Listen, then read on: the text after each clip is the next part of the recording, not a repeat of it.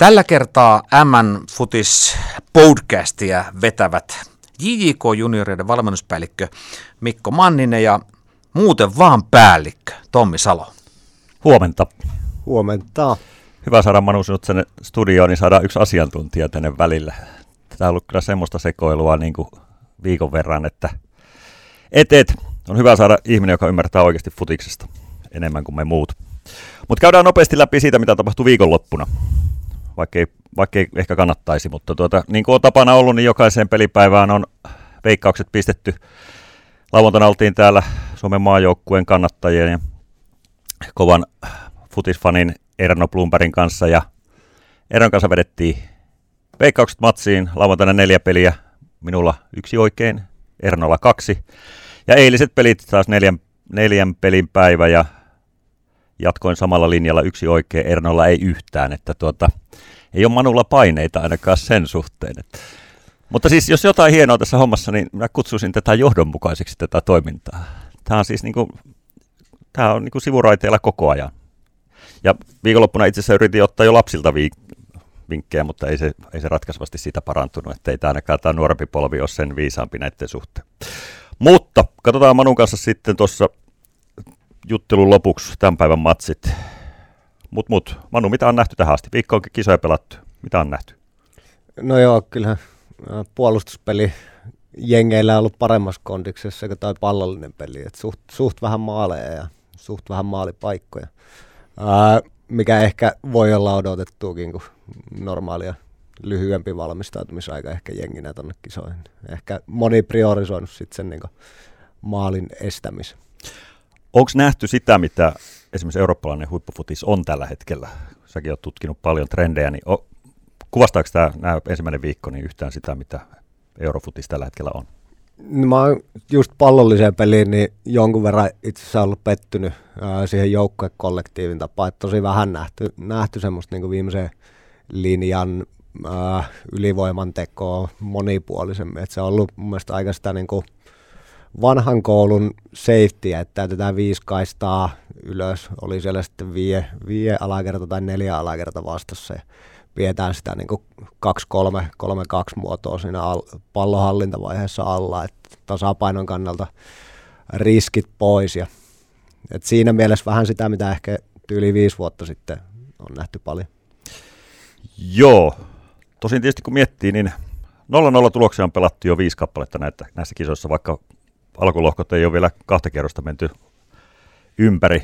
Venäjän kisoissa 2018 pelattiin koko kisoissa 1-0-0. Pitääkö tästä olla huolissaan?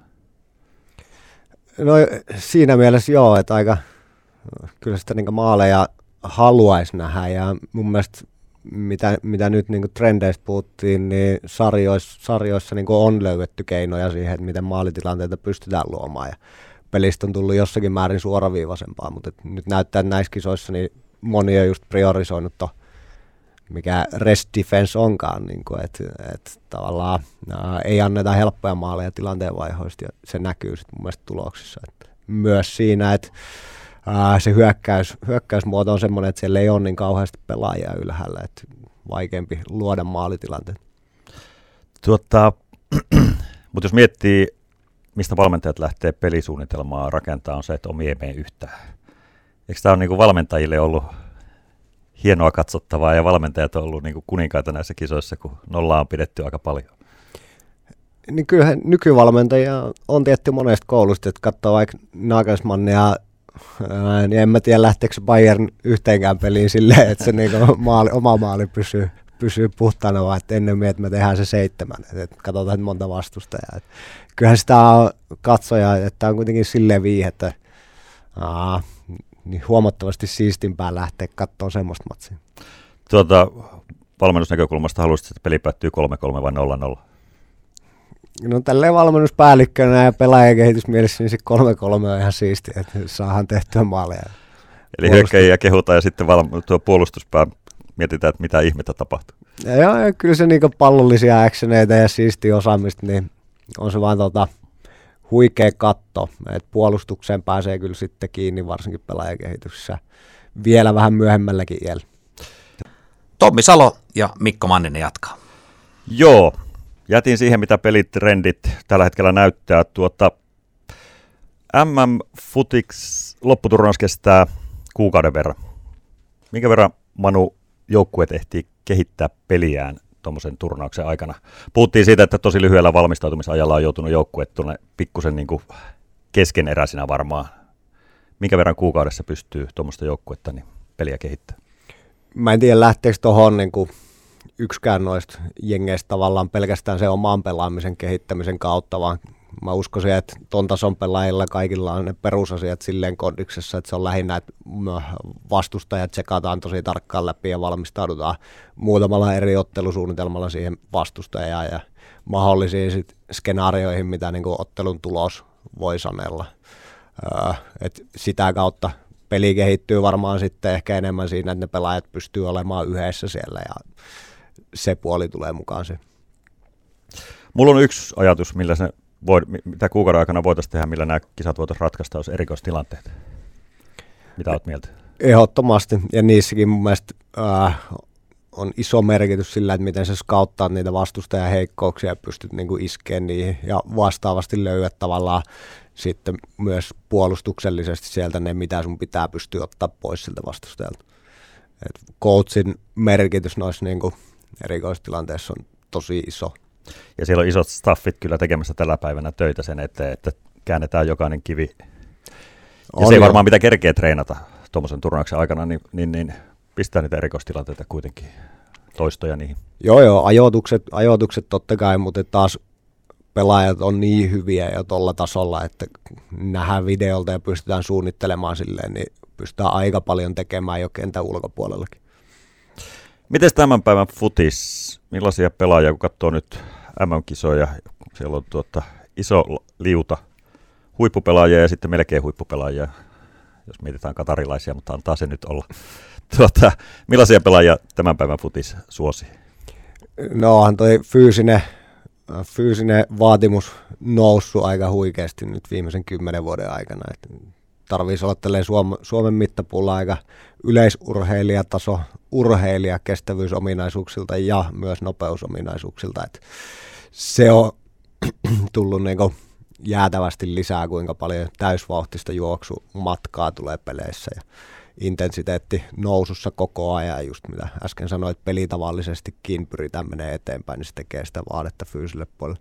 Mutta samaan aikaan niin yhtään se tekninen vaade ei ole tippunut, että tarvii olla vielä taitavempi, että pystyy suoriutumaan nopeammin sen pallon kanssa. Että kyllähän tota, no, intensiteetti on varmaan se, mikä on lisääntynyt ja se, mitä se tekee sille pelaajakohtaisesti, niin että sun pitää olla nopeampi fysiikan puolelta, sun pitää olla nopeampi taktisesti, havainnoida nopeammin, eli olla päästä nopeampi ja myös jalkojen pitää toimia. Eli meidän pitäisi löytää suomalainen futa, jossa yhdistyy Leo Messi, Usain Bolt ja joku kenialainen maratonari.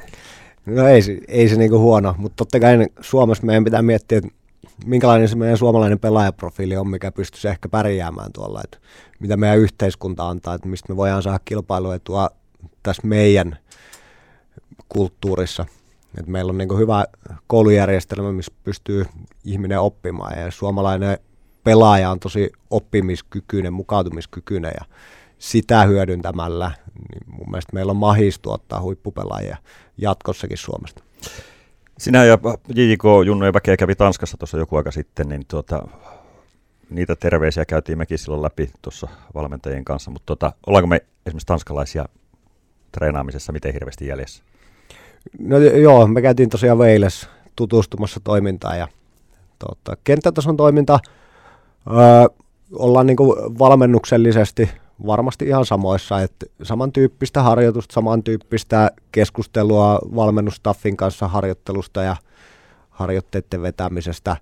Sitten missä tulee se iso ero, niin on se kilpailullisuus Tanskassa, että jokainen alueen pelaaja haluaa pelata siinä yhdessä tota, alueen isossa seurassa ja se tuo kilpailu ja sitten kilpailu tuo jäätävän intensiteetin siihen kaikkeen tekemiseen. Et se, se oli niinku tosi iso shokki oikeastaan nähdä se semmoinen niinku U15-sarjamatsi.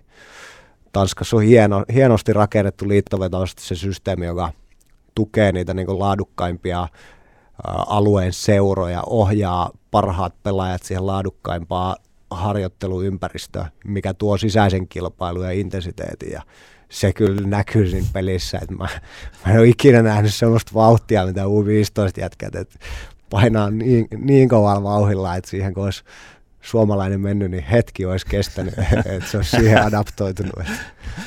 Niin, se on aika kova se vaatimustaso, mitä tällä hetkellä. Ja, ja kilpailullisuudesta on paljon Suomessakin puhuttu, ei nyt mennä hirveästi siihen, mutta ei kai meidän pidä sitä pelätä. Niin, Suomessa mun mielestä meillä on pieni ongelma, että me rakennetaan täällä ehkä sitä niin kuin sarjoihin sen tuloksen kautta sitä kilpailua, mikä taas tulospaine pelissä aiheuttaa kiirettä, joo, mutta Tanskassa nimenomaan se on otettu pois sieltä, että sarja on suljettu ja ne parhaat pelaajat on ohjattu kilpailemaan niistä paikoista, että ketkä pääsee pelaamaan niihin parhaisiin ö, jengeihin, nimenomaan parhaisiin tavallaan laadukkaimmin valmennettuihin, laadukkaimpiin toimintaan ja se kilpailu tulee sitä kautta. Sitten kun sä menet katsomaan peliä, niin ei ne jätkät pelkää pelissä sitä tulosta ja tehdä virheitä. Et siellä näkee, että oman boksin sisällä haastetaan yksi vastaan yksi ja mennään ohi. Aivan. Ei siellä niinku luovuta pallosta. Mitäs tuota kisat, kun on nyt menossa edelleen, niin mitä junnupelaajien, niitä on valtava määrä varmaan tuolla ruutujen äärellä, niin mitä sanot, mitä junnupelaajien kannattaisi katsoa nyt?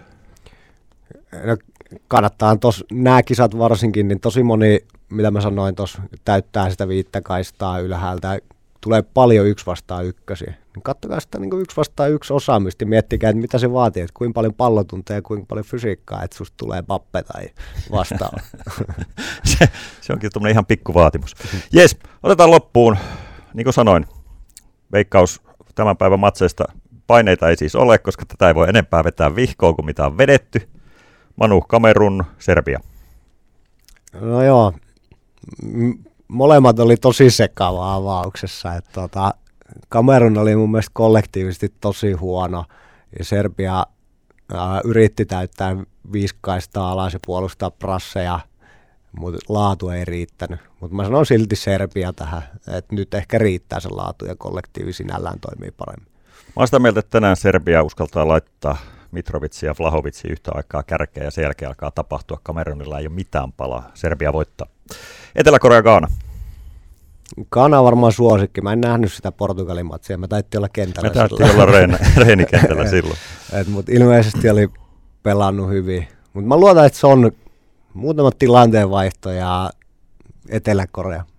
Etelä-Korea voittaa. Jep. Miten me ollaan samalla linjalla? Mä oon sitä mieltä kanssa, että Etelä-Korea pystyy pitämään vauhtia kollektiivina sen verran enemmän kuin Gaana, niin se hoitaa se homma. Brasilia ja Sveitsi.